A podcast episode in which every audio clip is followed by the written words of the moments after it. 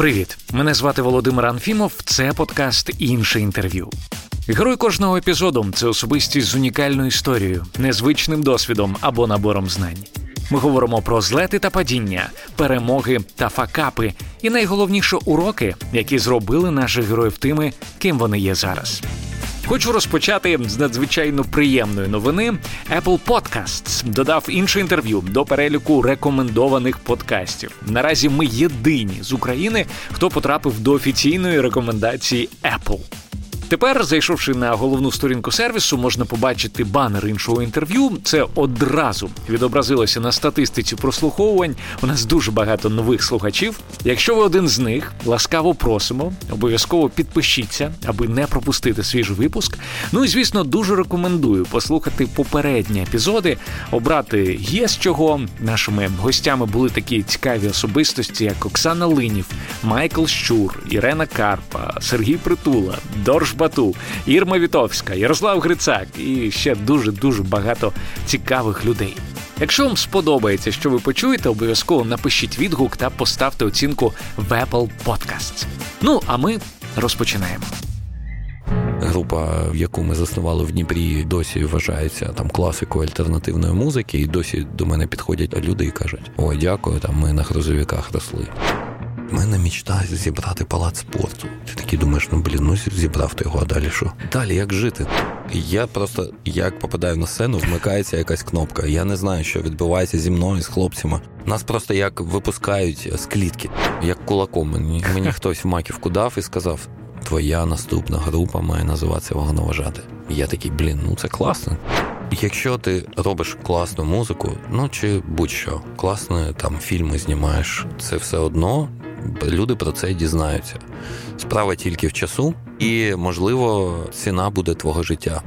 На ЮБК кричав один дядько Антон, я пам'ятаю тебе молодим. Я кажу, та я ще молодий.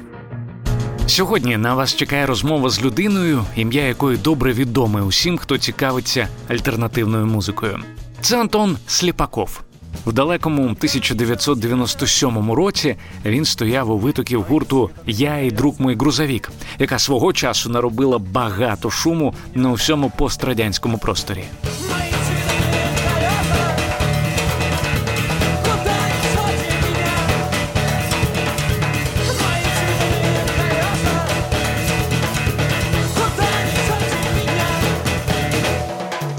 Випустивши вісім альбомів і втративши по дорозі перше слово зі своєї назви, група розпалася в 2012-му.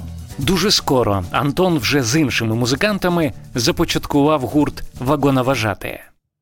Спершу вони робили музику російською та інколи українською, а цього року випустили перший повністю україномовний альбом. Він став третім в дискографії гурту і, як на мене, найпотужнішим. Зізнаюся, заслухав його до дірок. Вони живі.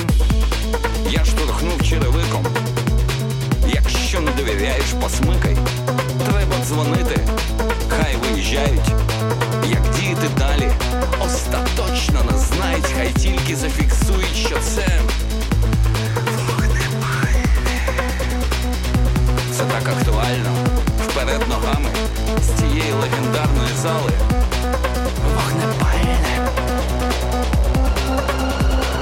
Ми зустрілися за декілька днів після офіційної презентації платівки в Києві. Запитую, як це було виступати після довгої карантинної перерви. Було дуже класно, але звичайно, ми трохи відвикли навіть самі від е, цього відчуття як виходити, от саме як механічно готуватися, як адаптувати live, як виходити на сцену. Хоча нам було трохи легше, в нас е, несподівано з'явилась невеличка репетиція. Нас запросили за місяць до презентації, запросили з виступом в Дніпро. От, І ми поїхали, але ми вирішили, що ми не будемо спойлерити новий альбом, ми просто mm. зіграємо старі пісні. Так, старі пісні і декілька нових, такі mm-hmm. вже, які там вже були на той момент е, ну, викладені в мережу. От, І І тому нам трохи було легше. Ми згадали, по-перше, ми згадали, що таке гастролі, що таке знов знов збирати. Як це?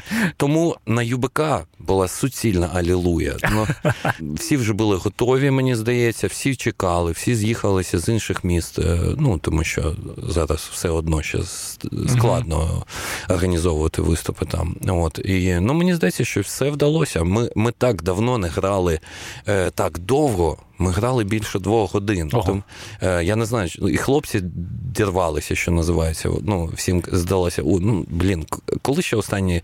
Може, нас знов. Може, знову восени да, локдауни, всіх закриють. Так, да, да, всіх закриють, тому тому давайте заздалегідь, як то заграємо То, побільше. Майже як в останній раз, знаєш, коли ти живеш е, сьогоднішнім днем, типу, ух! Да, клас. Так, так і вийшло. Багато хто скаржився наступного дня, що не може просто фізично встати. Тому що так, так, кріпатура, так натрудили м'язи м'язи і все інше. Ну а у тебе як це було? Е, в, в мене все класно. Е, я готувався, я тренувався. Щоб... Як в твоєму випадку ці тренування виглядають? Е, це просто пробіжки і фізичні навантаження, які дорівнюють приблизно часу виступу. От і все. Я, на жаль, не зміг потрапити на цей концерт, але ті відгуки, які я читав, це якась фантастика. Люди кажуть, що минув тиждень мене ще досі не попускає. Типу, це а, це було це ж слухай, для музиканта це ж саме взагалі бажане, саме класне, от коли такі відгуки. Абсолютно, абсолютно. А, Слухай, мені от цікаво, е, ти вже дуже дуже дуже давно е, на сцені виступаєш. Ну, звісно, що була ця перерва, вона у всіх була. Угу. А, Але чи досі залишилася в тебе така фішка, як хвилювання перед тим, як опинитися на сцені? Чи це вже щось, якесь інше відчуття? Дуже сильне хвилювання, і ти знаєш, і це нормально. Це як ем, якщо б я не хвилювався, і якщо б хтось не хвилювався, це значить, що ну це якась халтура, це mm. там, е, я не знаю, хвіздок забити. Ну, просто вийти. Я тобі більше скажу. Не так давно в мене був досвід виступу з моїм товаришем Стасом Корольовим на його презентації, де я виходжу ну, механічно там на 40 чи на 50 е, секунд. На сцену ти Так, так, так. Угу. Один гостьовий номер, але. От навіть в цьому випадку, коли вже йде концерт, ти його дивишся як глядач, все одно хвилювання, от ти виходиш, і нібито ну знаєш все як буде, і навіть в цьому випадку хвилювання дуже сильне. Слухай, а якщо як якимось чином розкласти чи візуалізувати ось цю криву хвилювання, е, то то як це? Ти ось за за годину до, до концерту, що ти відчуваєш? Що в тебе всередині? Ти не можеш бути спокійним, ти не можеш заспокоїтись і робити, знаєш, якісь там справи, mm-hmm. ну я не знаю, там чистити картоплю чи е, варити каву. Ти ну ти просто дуже зосереджений. І я е, дитинство і юність займався спортом. Я спочатку грав в хокей, а потім футбол. От я так ну, е, я пам'ятаю це відчуття і налаштовувався на матчі, mm. на дуже складні матчі. От для мене концерт це майже матч. Іноді інтерв'ю це майже матч. От і я завжди налаштовуюсь. Ну, всі знають, що мене краще не чіпати в цей день, е, не обтяжувати мене якимось там. Я не побутовими знаю. справами. От, от так, так. І, і мені годинку, хоча б чи хвилин 40 е, треба побути одному, просто посидіти в тиші, тому що я знаю, що наступні півтори години я буду дуже активно говорити.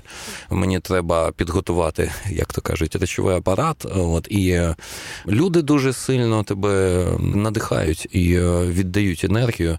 От, Але бувають різні випадки. Бувають, е, коли ця енергія не відчувається. Буває, люди не налаштовані, буває їх мало чи щось ще таке інше. Тому ти маєш е, передбачувати всі можливі mm якісь випадки. От І тому треба як слід налаштуватися. Ну, в якісь моменти так розумієш, що це хвилювання просто переходить в якийсь драйв, да, на якому ти виїжджаєш і на якому ти власне весь концерт відпрацьовуєш. На жаль, я не вчений, знаєш, щоб от зрозуміти весь механізм. Я просто як попадаю на сцену, вмикається якась кнопка. Я не знаю, що відбувається зі мною, з хлопцями. Нас просто як випускають е, з клітки, знаєш, може не дуже вдале порівняння, але на арену цирку і от тигри, да, які там сидять, і е, ну, звичайно, це жахливо. Цирк має бути без тварин, але е, все ще одно відбувається так, що вони виходять і показують всі трюки. Ну, в нашому випадку це не трюки, це просто от наша жага до сцени, до виконання, до обміну енергіями, до зайнять музикою. Ну, Ми просто дуже це любимо, ми займаємося цим вже багато років. І так виходить. А а що от відбувається? Яке саме хімічне там, знаєш, щеплення чи якийсь процес? Я не знаю. Ну, це як ця сараканішка, да? якщо почнеш замислюватися, так, то так. вона може просто впасти. Угу. Ти дуже часто в інтерв'ю говориш е, ось цю тезу про те, що на сцені і поза сценою це абсолютно різні люди. Так, я а... тому не дивлюся свої е, записи з концертів. Чому мені ти, ти ну, мені страшнувато, да. Я я цю людину не дуже добре знаю.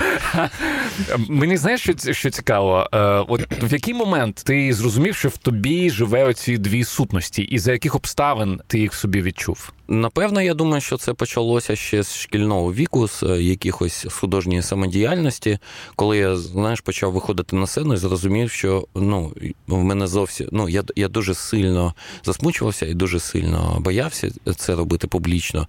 Але там раз один якийсь номер показав, раз другий. І Потім я такий розумію, що, по-перше, е, що це для мене є щось на кшалт замінника наркотика, угу. от такого, як ну, сцена сценічна таке існування. І потім все більше, більше. І е, коли я добрався до вже до рок-н-ролу, до справжнього е, почав відвідувати багато концертів, фестивалів, і зрозумів, що я теж хочу робити щось подібне. І коли я потрапив на перший концерт, я просто зрозумів, що я божеволію на сцені. От, І хм. що мені це дуже е, подобається. Я люблю цей стан. І, звичайно, було б круто, якщо б це було таким ділом всього життя. От, І так воно в принципі, Так воно і сталося. Так, так і вийшло. Е, я десь читав в твоїх інтерв'ю, що ти в дитинстві дуже любив займатися тим, що фантазував, щось уявляв, mm і навіть уявляв себе на сцені. Да? Так, так. Що в ці моменти ти бачив?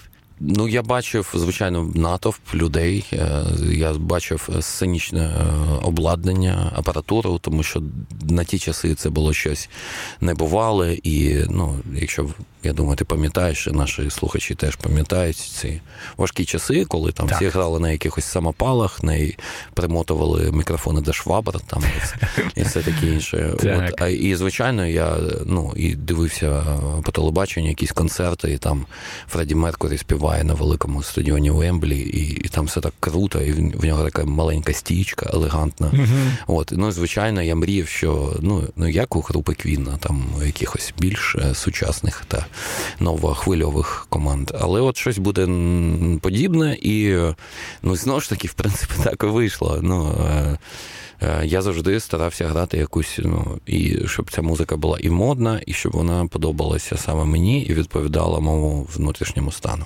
Ну, якщо говорити про про дитинство, теж знаю, що ти був такий досить е, сором'язливий і угу. замкнений е, е, в, в собі хлопець, е, і читав, що ти навіть було тебе було декілька спроб, ну чи принаймні думок втекти з дому. Було таке діло? Так, я врешті-решт втік, але звичайно це було вже в більш дорослому році. І ну і були такі складні в мене моменти, коли не не знаходилося відповіді на багато запитань, і я дуже сильно замикався в собі. От мені здається, що що зараз я це подолав. Дуже допоміг вік досвід. Але були складні моменти, і е, мені можна сказати, повезло, але є люди, яким, на жаль, не знаходяться якісь чи е, ну, добре друзі, чи товариші, чи, чи просто, творчість. Чи творчість, так. І мене дуже сильно тригерила творчість, і вона дуже сильно мене мені допомагала в якихось моментах. Я просто виплескував те, що я може не можу зробити в житті. От і Ну, коротше, да, були різні випадки. Е, я дуже щасливий з того, що зараз, і ну, і там, я не знаю, що там останні 20 років я знайшов спільну мову з батьками, mm-hmm. що ми з ними зараз спілкуємось ну, дуже тепло і дуже на рівних. І ну, завжди, в принципі, так було. Але мені здавалося з, з тих юнацьких от, е, якихось порігів, що та блін, вони ніколи це не зрозуміють, вони ніколи це не не поймуть. Я та ні. Ну, а... Треба краще десь піти, там, блін, угу. узілочок примотати на палицю і, і піти шукати щастя, да, як да, в казках. Угу. Після закінчення школи у Києві у пошуках свободи Антон Сліпаков опинився на півдні України подалі від столиці і батьків. Ну я бував частенько в Херсоні проїздом, тому що моя тітка мешкає в Херсонській області, і е, кожне літо я їздив е, чи сам, чи з батьками на відпочинок на морі. От і е, коли в передостанній раз я був, я такий блін замислився, що от наступного року це буде вже випускний рік, і що мені треба як якось далі ну, щось шукати своє. І побачив, що там є педагогічний інститут. У мене склався якийсь план. Я його протримав. Як в тому мемі. Так, так. Е, що е, чи не здати мені документи до цього вийшов? От і в принципі так і вийшло. Єдина коректировка, що я спочатку собі намалював таку романтичну картинку, що я буду е, цим педагогом молодших класів навчального цього періоду, перший, другий, третій. Ага. Єдине, що мене втримало, ну я навіть здав вже документи, що втримало, що там математика, я ну це не не моє. Точні науки, не мій коньок. От і тому я забрав документи, пере... перевівся. Перевівся так е, ще до вступних екзаменів на філологію. Наскільки знаю, російська мова так. і література. Угу. Цікаво. І почалось почалось навчання, але знаєш, що ти його не не завершив. Так, не завершив, бо багато чого трапилося, зокрема, звичайно, рок-н-рол. І ну, було і важко, і я не міг сказати, що це стовідсотково моє, але я зустрів дуже багато цікавих людей, цікавих особистостей, однодумців. Почалися. Ну, я завжди е, тримав зв'язок е, зі всім е, колишнім радянським. Радянським Союзом. Я почав багато їздити, їздити фестивалями, концертами. Це вже в, в рамках е, ну, якоїсь групи, так? Ні, ні, просто просто. І ну, з групою також, але це трохи пізніше було. Це вже після там середини 90-х. Це була uh-huh. наша така херсонська група, якою я очолював. Вона називалася... якась довга назва. Так, я... Вітя Малеєв в школі і дома. Ага, о, так. Да, Херсонці дуже інколи ображаються, що я не згадую цей період. Вони вважають, що ну, він був дуже важливим. Ну, якщо це так, е, то тут, тут вибачаюся. Ми, да. Тут ми згадаємо. Да, то згадаємо обов'язково. І дуже багато людей з якими я досі інколи підтримую стосунки, і вони вони зараз розсіяні по всьому світу. Ні, я просто виїжджав там. Ну, наприклад, в Києві тоді було дуже багато класних концертів. Я там читав е, всякі фензіни, рок-пресу. Я такий, о, через два тижні буде такий-то фестиваль. Я беру квитки по студентському, це дуже дешево було. І на Київ. Так, і на Київ, і їду, відслуховую все, занотовую, запам'ятовую, впитую в себе. Ну, це ж дуже круто. В Херсоні тоді, на жаль, такого не було. От, Чи там в Одесі, теж не так далеко від Херсона, uh-huh. чи в Миколаєві. От і так я багато в 90-х об'їздив, багато фестивалів, багато чого знав. Uh-huh. От, І це мені допомагало знайти свій шлях і так, ну от оці роблять так, а я от хочу робити так. Ну, звичайно, не можу сказати, що ми вміли, там ще дуже багато грали ми дуже коряво, особливо на перших парах. І потім вже такий другий визначний етап це Дніпро, звичайно. Ця вже історія більш публічна і більш відома всім. І ну, група, в яку ми заснували в Дніпрі, е, досі вважається там класикою альтернативної музики, і досі до мене підходять люди і кажуть: ой, дякую, там ми на грузовиках росли. Да-да-да, я знаю, що ти у тебе завжди око починає сіпатися, коли ти це чуєш. Ну, коли це підходить дядько, знаєш, два рази старший за мене з бородою. Ти розумієш, що це в якійсь паралельній На ЮБК кричав один дядько батько Антон, я пам'ятаю тебе молодим. Я кажу, та я ще молодий.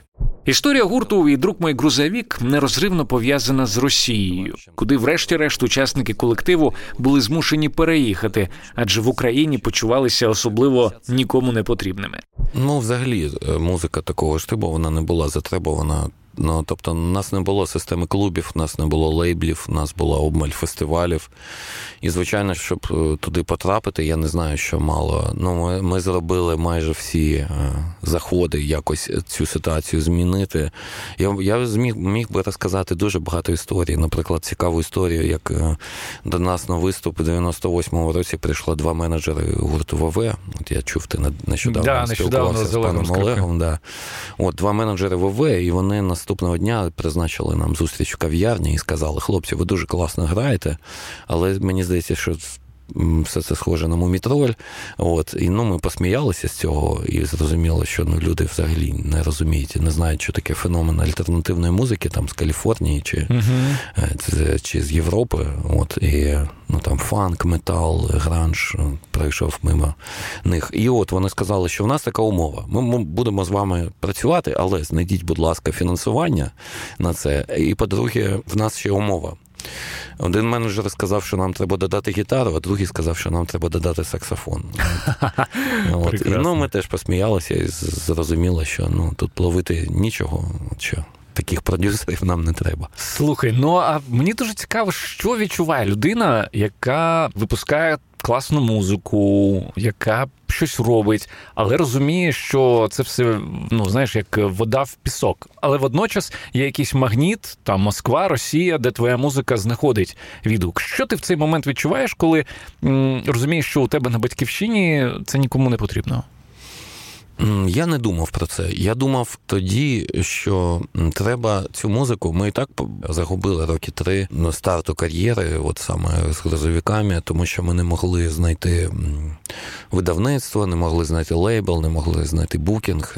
Ну тоді звичайно таких слів ще не було. uh Але от я просто думав про те, щоб е, скоріш зробити так, ну щоб стартувати і донести нарешті е, до людей цю музику. І звичайно, я розумію розумів, що якщо її підхопить Росія автоматом, вона підтягнеться і до української аудиторії. Так і вийшло. Через 2-3 е, роки такий шлях повторила харківська група П'ятниця, от, і це було ще гучніше. І потім за нами там підтягнулося іще ціла низка багатьох українських цікавих гуртів. Тоді, наприклад, Харков був мекою такої, знаєш, е, альтернативної музики, альтернативної поп-музики можу згадати свого колегу Валентина з його групи Люк. Люк. Угу. Теж було дуже круто на той час. І і тому якось е, так вийшло, що в Москві дуже було багато всяких тусовок, фестивалів. Ми тільки приїхали, і ем, відразу ж там почалась якась увага. Там ми зайняли перше місце на фесті. Там нас запросили в передачу антропологія і все таке інше. І так, от крок за кроком, в ті клуби, які в які ми посилали раніше до цього демо, вони всі такі: о, так ви, от ви які цікаві, ви вже стали відомі в нашому uh-huh. невеличкому градішки, як вони казали. А ми такі, так, ми можемо е, вам це продемонструвати. Коли ти взагалі згадуєш ось цей період е, існування роботи групи і мой друг Грузовік, е, які в тебе взагалі асоціації? Що ти згадуєш це з сумом, з ностальгією? Фух, закінчилося. Що в тебе на серці? Це був дуже класний період. Це було наше становлення, це була юність, це було знайомство, кохання, шалені емоції, відчуття, там якісь фантастичні концерти, але вони закінчилися. Пройшов час, і вони змінилися іншим періодом, іншими класними людьми. Без того періоду, без періоду грозовиків, точно би не було вагоноважатих їх, ну можна сказати, успіху, їх е, досягнень, їх альбомів, е, знайомства теж з фантастичними людьми і колегами. От Тому я ну, дуже спокійно це сприймаю, знаєш, так от трохи відсторонено. Угу. Навіть е, це інколи когось знов таки ображає. Цього разу не херсонців. Да, чи близького кола наших ага. людей, не херсонців в цьому випадку, от, а якихось грозовіковців, угу. що я так мало теж згадую цей період. Е, але ну просто зараз я не бачу привідів його згадувати. Ну це було так, але ну я не можу все життя якось знаєш тягнути ці спогади, тягнути цей грузовік. Да, да, і сказати: ой, ну це ж було так класно. А ну я живу сьогоднішнім днем. От намагаюся. У другій частині іншого інтерв'ю з Антоном Сліпаковим ми поговоримо про те, чому історія грузовиків закінчилася, як з'явився гурт вагоноважати та звідки виникла така назва. А ще Антон ексклюзивно розповість історію написання найяскравіших пісень альбому та дасть відповідь на питання, чому класичний шоу-бізнес ніколи не був йому цікавий. Друзі, якщо вам подобається подкаст інше інтерв'ю, будь ласка, підтримайте його в будь-який спосіб, який можете собі дозволити. Наприклад, станьте патроном подкасту і отримуйте приємні бонуси у вигляді раннього доступу до епізодів та ексклюзивних фрагментів, які не увійшли до основного епізоду. patreon.com інше. Ще один спосіб сказати спасибі за подкаст це перевести будь-яку комфортну для вас суму на монобанку іншого інтерв'ю. Посилання шукайте в описі до цього епізоду. Якщо ж фінансово підтримати подкаст у вас немає змоги, буду вдячний, якщо порекомендуєте інше інтерв'ю друзям, особисто чи в соціальних мережах. Ну і звісно, я дуже дуже сильно вдячний всім тим, хто вже регулярно підтримує інше інтерв'ю. Ви фантастичні. Дякую за те, що ви є. Також хочу сказати спасибі нашим медіапартнерам на часі. Це медіаплатформа сучасних українців, де можна читати та публікувати класний контент, а також дізнаватися і обговорювати найсвіжіші новини на часі.ком. Ну а ми повертаємося до розмови з Антоном Сліпаковим з гурту Вагоноважати. Ми закінчили з розовіком, закінчили зі стилем. Ми в, просто вичавили з uh цього стилю бас, гітара і барабани унікального. Ну тобто, так. так ніхто майже не грав, не у нас, не там, ніде. Але ще щось вигадати з цього велосипеда вже не виходило. Тобто, ми проіснували 15 років. Це маленький подвіг е, так. без додавання саксофону і гітари. І тому ти знаєш, дуже судьбоносна зустріч відбулася через декілька місяців. Ми були заявлені заявлені ще грозовиком на дні народження харківської групи Оркестр Че. Угу.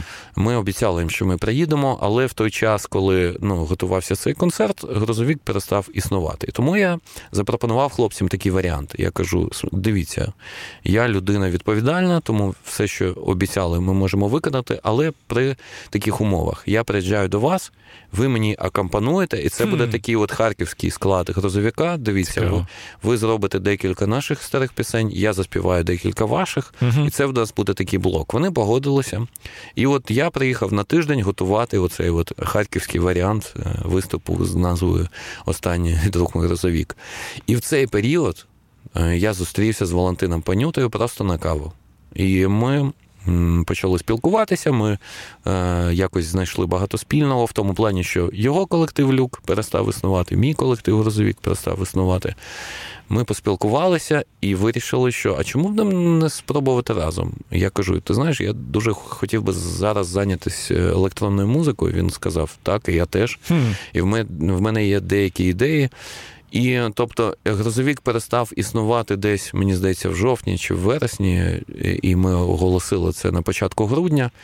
І вже в кінці грудня я записував вже перше демо для вагоноважатих. З назвою визначилися одразу? Так, я якось за тиждень чи до, за два до цього йшов по вулиці, і до мене вдруг прийшов такий, я не знаю, е, як кулаком. Мені, мені хтось в маківку дав і сказав: Твоя наступна група має називатися вагоноважати. Вау. Я такий, блін, ну це класно. Тим більше я дуже Дякую, люб... да. Да, да. Тим більше я дуже люблю трамваї. От, і... Так, я знаю, в тебе фетиш трамваї, якісь угу. і ржаві всякі речі. Так, так? ну трамваї, ну трамваї теж майже іржаві. Я люблю більш старі трамваї, да. Дуже класні, до речі, в Вінниці. Там ще, такі, ще а, де, ну, їх немає майже ніде вже. Там тільки в Хельсінкі, в, в Будапешті, колись Євпаторії такий був, і от в Вінниці. Клас. Взагалі з тобою часто трапляються такі історії, як ти от зараз сказав, що ти щось почув, щось тебе з неба прийшло, як ти щойно розповів? Майже завжди. Ну, Я... наведи ще приклади. Ну, так приходять тексти, ідеї для пісень, для треків. Ну, тобто я просто йду і там чи їду, і чи там, я не знаю, сиджу вдома, і тут раз щось таке приходить. І треба просто.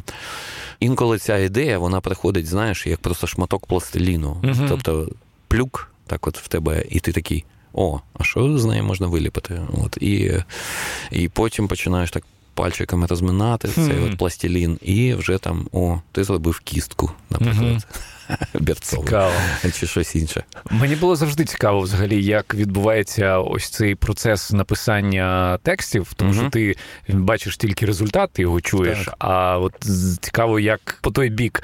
А, ну давай на, на, на прикладі, якщо це не, не суперсекрет, або якщо ти можеш цей секрет трохи відкрити, на, на прикладі останнього О, вашого, давай, вашого Цікаво. альбому, Да. який я, я казав тобі перед тим, як ми почали, я його заслухав просто до, до дірок. Такого за мною давно не було. Е, я відчув себе реально молодим, коли альбоми прослуховувалися. Ти ще молодий. Дякую, ми ще молоді. Є. Ну, давай, знаєш, почнемо з пісні е, Панди мінус один.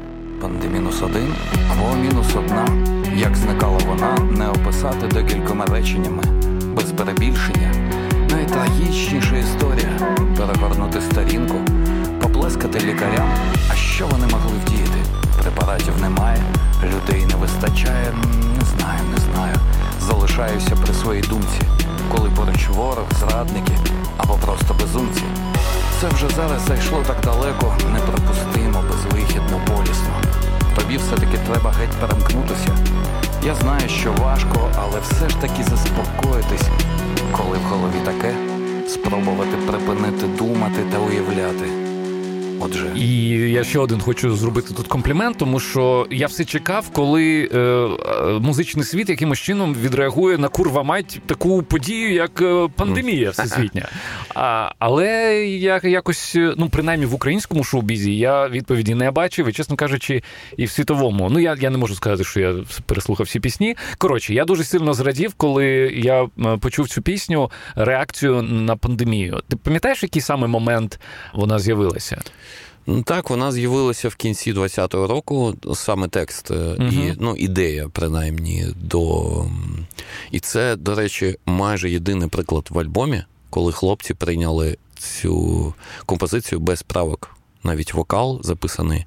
Поясню, я коли Мгм. пішов, е, ми е, е, працювали так блоково, знаєш. Я ходив записувати вокал, так все було зачинено.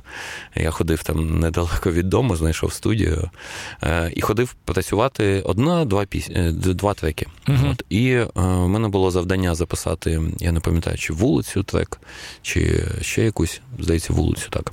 Я прийшов. І був вже такий начерк е, наступної композиції. Вони сказали: Антон, спробуй Мгм. щось. І я відразу зафігачив цей пандемінус е, цим от блоком, текстом. І так, що вони були вражені, що вони ну, не сказали. Ну, зазвичай відбувається таке: ой, знаєш, що там от ту строчку трішечки переспівати. Ага. Там, там характер Коригування так, таке, так, так, да, не, не підходить. Мгм. Можеш ще такий дубль зробити. А тут вони сприйняли. Ну, тобто, для мене це було, знаєш, таке, от як цільне полотно. Ну, це мої рефлексії, моє відчуття. Мені здавалося, ну ми не знали тоді, наскільки це, що це. Взагалі, розумієш, пандемінус це багато разів казав. Це не тільки про карантин, це наш стан, це наша така от гума, Угу. наше відчуття всі ці сім років війни, якихось тут ем, копросань в нашому болотці Угу. темному і уютному. От і- Такий стан невизначеності, Так, так, так. ця атмосфера така так, тягучості. так, так. Мгм. Там з політичним курсом і всі цими зовнішніми там якимись речами. Ну, все, що відбувалося навколо, я це відчував і писав. І, звичайно, ну я вже теж багато разів казав, я не документаліст, я не е, відображаю пейзаж такий, як він. Ну, тобто, от мене не виходить це реалістично. Виходить так, як виходить. Я, Мгм. я абстрактний митець, я чесно кажу. Ну, абстрактний художник. По-перше, прийшла ця назва ем, пандемінус. Я взагалі дуже багато люблю гратися в слова, і в мене це невимушено теж виходить. Я просто я конструктор слів, розумієш, і в мене дуже багато лишається зайвих деталей після зборки цього, цього конструктору. Тому щось я використовую в нових текстах, щось е, допрацьовую зі старими. От і пандемінус 1 це от така от.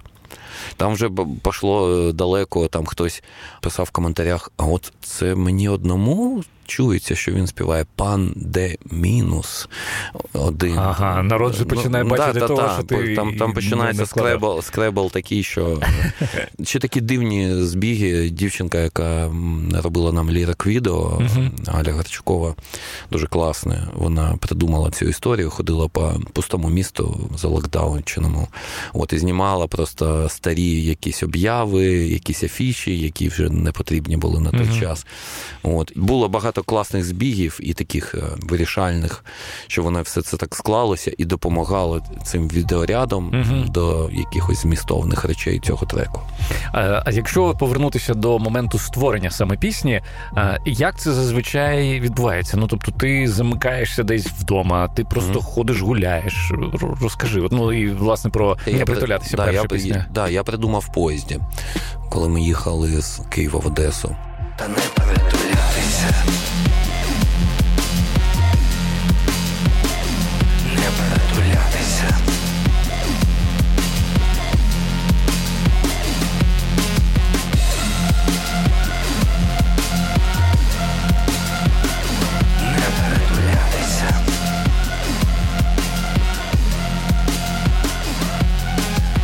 Ще щось вдома.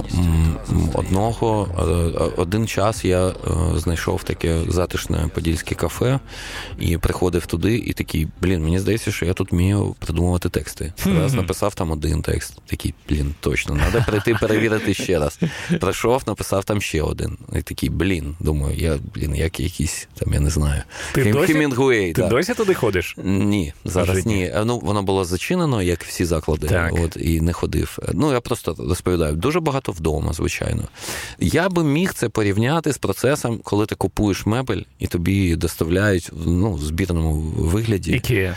Ну, не Ікея, да, чи там, чи щось інше, чи Юск там, чи. Да, і, щоб і... не робити рекламу Ікеї. Да, да. Ну, чи чи ага. бля, нашого українського виробника. А Ти достаєш її так, і е, в тебе є якийсь ну, початковий каркас. Це може бути одна слово, одна фраза, одна строфа. В мене так буває часто, що я придумую чотири строчки, і від них вже відштовхуюсь, uh починаю гвинтик за гвинтиком е, причепляти якісь е, зайві частини. uh Інколи здається, блін, що це за страхіття я зібрав. От, І я перечепляю і ну, там роблю певні монтажі, от, і е, все виглядає зовсім по-іншому. Ну, от каркас має бути. Так, mm-hmm. Такого у мене не буває, знаєш, з чистого листа. От що я сів, і такий переді мною чистий лист. Що треба написати пісню, да? так? Так, ага. і я такий, перше слово буде таке. Чик-чик. От, Я такий написав, непогано, друге буде таке. Ну, е, так, Такого не буває. От якось воно, знаєш, і зараз ще не чисто лист, зараз е, в гаджетах е, все це. От раніше Ти робиш нотатки. Так, так, так. так mm-hmm. да, блокнотів. В мене дуже багато раніше було всяких таких от записничків, якихось книжечок, єжедневників, а зараз все, блін, пишеться в одній програмі, блокноті, в гаджеті і все. Ніякої романтики. Mm-hmm. Окей, ще одна пісня Вовк. Мої клаготи, мої думки тихі. Запрошую до себе тільки зосереджених психів. Єдине прохання, тримайте стилістику, надихайтесь французькою кінодокументалістикою. Пару проєктів ходити в підлеглих. Чи то може була якась помилка в директі? Мистецький акт, жодного слова та інформації, без хуліганства і провокацій, жодних претензій до форми та змісту. Увага, виходимо зверху все чисто. Вовк, чому Джармашу надіслав чистого аркуша. Вовк, чому Джармашу надіслав чистого аркуша. Вовк, чому Джармашу надіслав чистого аркуша. Джиму Джармушу надіслав чистого аркушу. Як з'явилася ця звідки взагалі? Чому вовк? Е, це в мене було таке відіння, я не пам'ятаю, чи ну не, не точно не сон, а мені здається, що минула зима, от е, зима 20-го року, була безсніжна. Uh-huh. Я такої зими не пам'ятаю за все своє довге життя. От І я придумав таку історію, що коли е, нарешті починає йти сніг, що просто десь в далекому лісі, в якомусь, чи в Київській області, може, а може в Чернігівській, чи ще в якійсь, що далі живе такий досвідчений вовк, який просто вирішив написати письмо видатному американському кінорежисеру. От, І коли це відбувається, нарешті йде сніг. І ця метафора, що білий сніг, чистий аркуш. Вау. От, Це от така річ. Ще ну, ми спілкувалися в той час багато з ем, Сергієм Вовком, таким відомим е, медіаперсонажем, е, засновником, одним з засновників е, медіа-агенції Кама, угу. ще лейблу тисячі поцілунків, якщо не помиляюсь, угу. він називається, от який видає електронну музику, і супервайзером серіалу, до якого ми написали головну під Секс, та ЗНО. Так. От. І, звичайно, це не пряма інсинуація з його прізвищем, але якось так це відбулося. І, ну, звичайно, це про сірого вовка, який дійсно живе у лісі, і потім ще багато чого вийшло з е, феноменального відео, яке намалювали відео. Це да, просто Мітя шедевр. і Маша, наші харківські друзі, які зараз мешкають в Одесі. Мітя Фінічкін дуже відомий художник. Ми вже співпрацювали з ним угу. на обкладинках наших альбомів. От і нарешті придумали таку історію, що було б круто зробити анімоване відео. Не було ідеї Джиму Джармушу якимось чином чи пісню, чи кліп переслати, ну, показати. Якщо ти бачив, він лайкнув цей пост. Серйозно? Так, але от хто займається його соцмережами, це не визначено. Це може його помічник чи помічниця, може він сам. А ви ви його тегнули, коли так, так, а так. ви його тегнули так. і, і угу. тобто Ми... є шанс, що він він це угу. побачив. І... Ми тег, тегнули і його, і Джоні Депа, і ще когось. Я не пам'ятаю, хто там ще. А Джоні Депа наша. А там він теж був присутній в ролі мреця. Там там декілька персонажів, там Біл Біл Міре, да, є, Міре, Адам Драйвер. Ага. Ну і от я забув, як цю актрису з більше стран, чим рай, дівчину цю от венгерського походження, угорського угу. музикантку, але забув, на жаль, як її звати. Слухай, цікавий зараз світ, да? Ти можеш написати щось тут, угу. там зробити це анімоване відео, і за якусь там секунду, хвилину його можуть побачити десь за океаном. Ще, ще тригернула така історія, що майже у всіх інтерв'ю, які давала група Даха Браха, вони казали, що ми мріємо, щоб написати саундтрек до фільму Джармуша. І я такий зрозумів, так, так а може точно. а може нам в цьому допоможе цей сіренький вовк? Тобто, ну, в нього буде така місія достучатися до Джима Джармуша і звернути увагу на ну, на нашу гордість на кращу групу України. Так, Даха Браха супер круті. І, до речі, я знаю, що вони теж люблять слухати інші інтерв'ю. Тому, хлопці, дівчата, якщо слухаєте, вам привіт. Ще одна пісня, про яку я попросив Антона розповісти, це Вогнепальне, головна пісня альбому.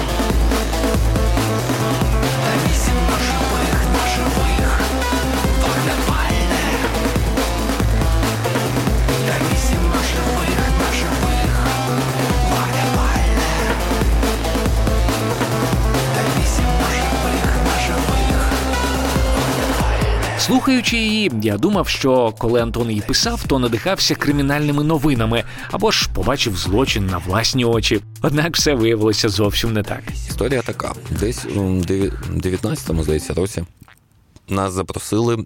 Взяти участь у е, фестивалі Київ Vision. Це такий захід, який робили Київ Мюзикфільм, які е, свого часу працювали. Мені здається, досі це існує фестиваль Кісв uh фестиваль е, короткого метру.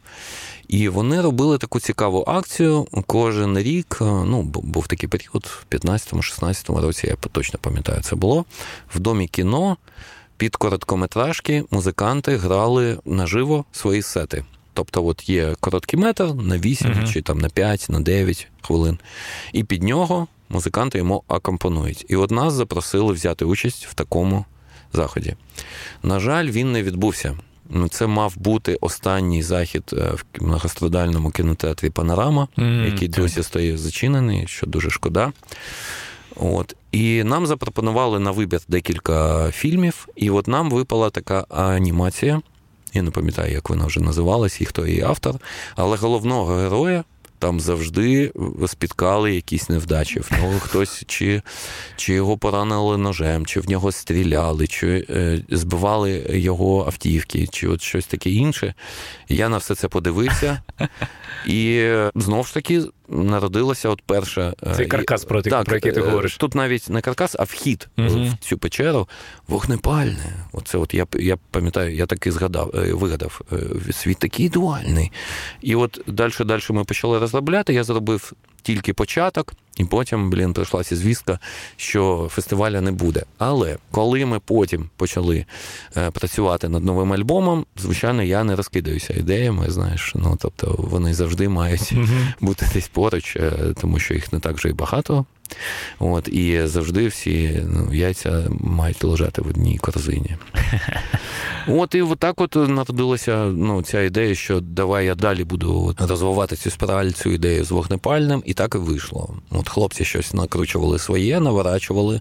Ми її дуже довго робили, щоб ти розумів. Ми над нею працювали десь півтора року, чи може більше.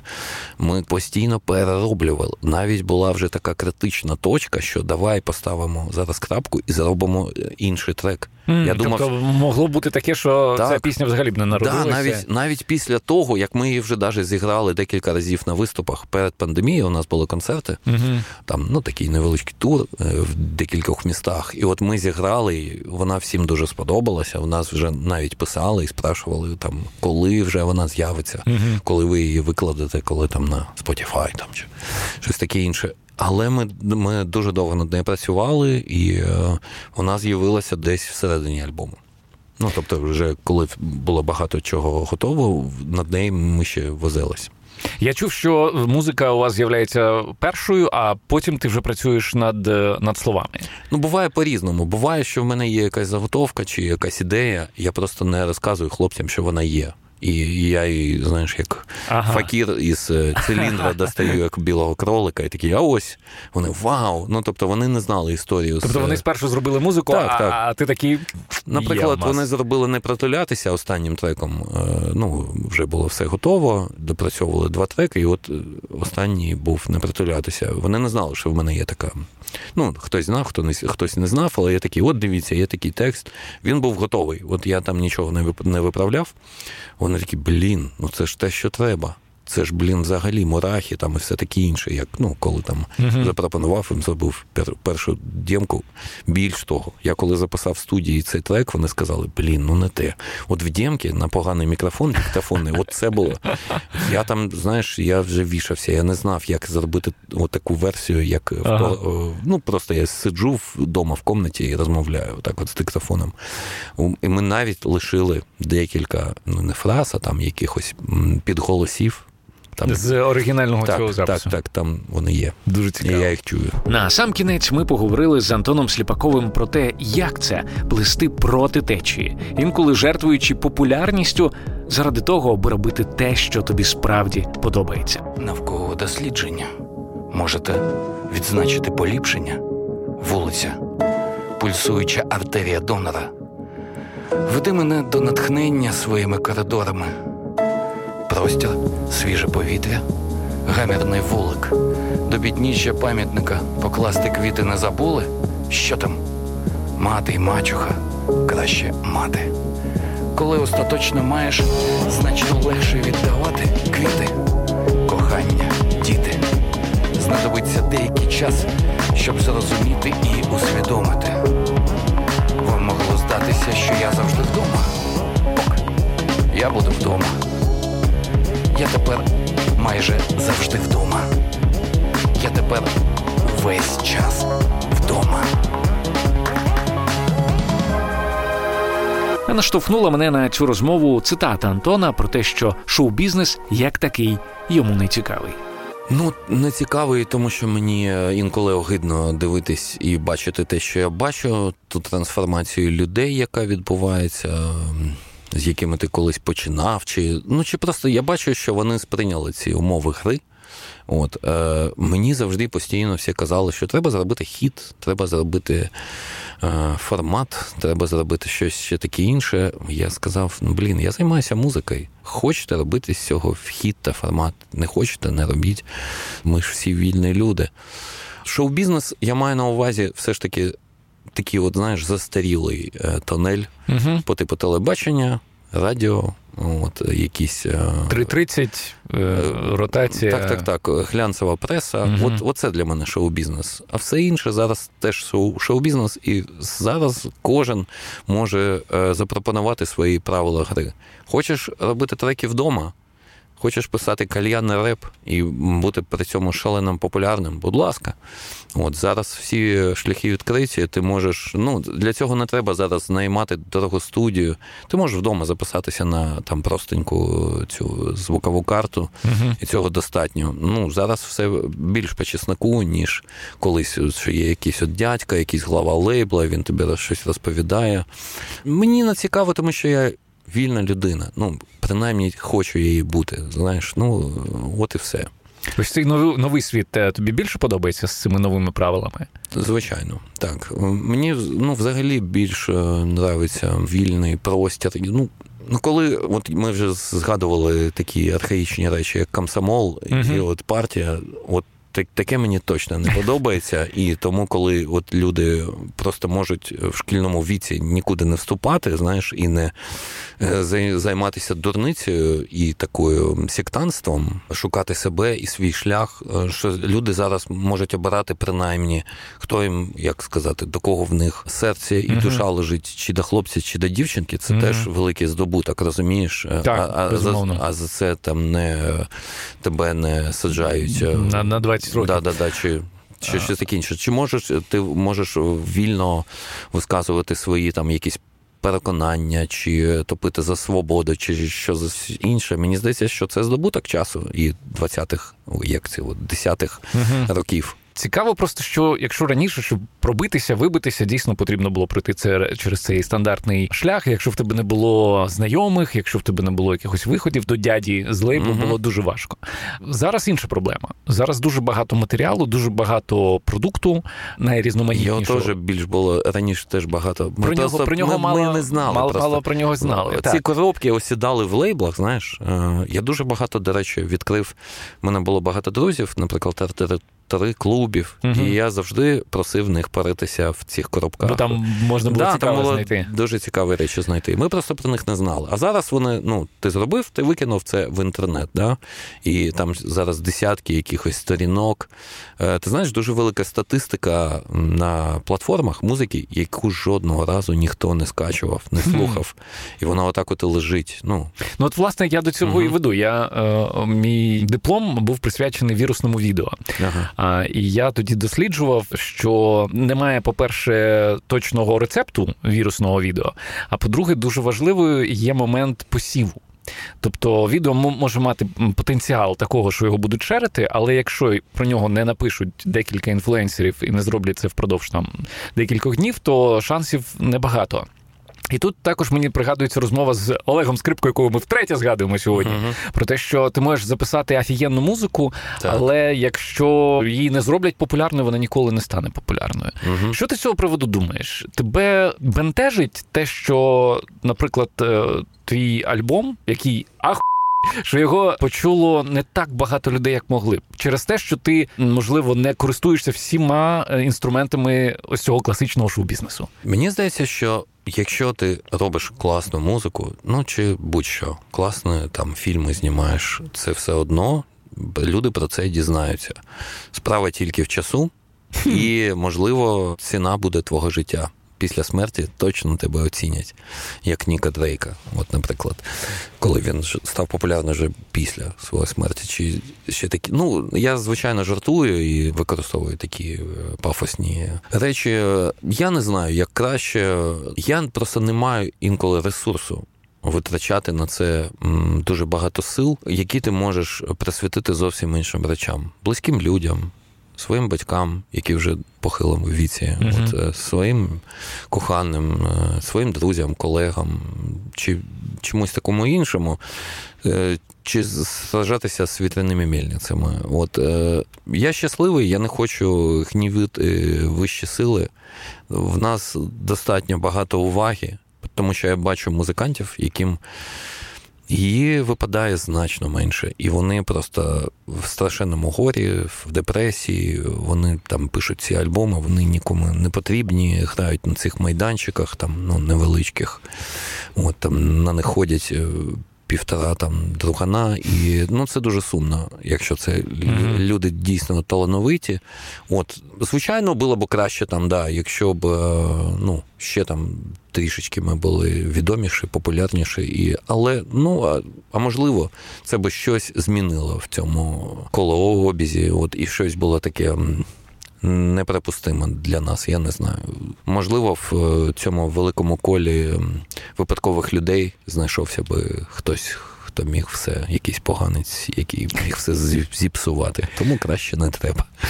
Є щось про що ти мрієш в такому в кар'єрному е, плані? Ну, от як у Дахи Брахи є мрія, що колись е, вони зможуть зіграти трек, який би став саундтреком для фільму Джима Джармуша. Є щось таке, про що мрієш ти? Ох, таке питання, знаєш, чесно кажучи, мене врасплох застало. Не знаю. Напевно, ні. Я, Ти знаєш, я дуже часто от не очаровуюсь. Ну, в тому плані, що в мене нема кумирів. От е, я ніколи ні в кого не просив автографа чи зробити селфі. От, Тому що я розумію, що це просто звичайні люди. Ну, дуже талановиті, але вони такі ж самі, як ти. І тому, коли там в мене мічта зібрати палац спорту. Ти такий думаєш, ну блін, ну зібрав ти його, а далі що? Ну, а далі як жити? Ну, тобто, що наступного дня, от після палацу спорту, ти будеш робити? Чи що? Ну, стадіон. Ну, чи... хтось далі про Вемблі починає так, мріяти. Так, ну, але це такий угу. біг по колу трошки. Ну так, так. Розумієш, я просто в чому я мрійник і в чомусь такий, знаєш, і фантазер, а в чомусь я такий, блін, реаліст, що я такий, ну, блін, я багато чого знаю, що там за границя це міф. Ну, тобто, що там так, блін, от там би попасти. Ну, ну я знаю людей, які попадали. Я я сам там був, ну і сам багато чого бачив. Ну, класно, звичайно, ну, напевно, але я не знаю. Слухай, якщо це так, ну, нам дано це робити і далі щось продовжувати. Я би хотів, щоб оця от дитяча безпосередність та юнацтво не зникали, щоб була оця от жага до життя, і побільше не було такого, те пішло, воно все, блін, ну все одно нічого не не вийде нічого. От, от, от, от, такого от такого я не хочу. А хочу прокидатись і продовжувати жити. Це чудовий тост. Давай, а в тебе вже закінчилася вода, але mm. ми з тобою віртуальними так. келихами давай за це піднімемо. Я тобі дуже вдячний за це інтерв'ю. І я тобі слухай без перебільшення, без кокетства. Це дуже класна розмова, і дуже радий, що ти мене так стряхнув трохи. Друзі, це все на сьогодні. Якщо вам сподобався цей випуск, поділіться ним з друзями і не забудьте поставити оцінку та написати відгук в Apple Podcasts, якщо ви слухаєте нас на цій платформі. Також я запрошую вас стати патроном іншого інтерв'ю або зробити донейт на будь-яку комфортну для вас суму через Монобанку. Всі лінки шукайте в описі до цього епізоду. З вами був Володимир Анфімов. Почуємося.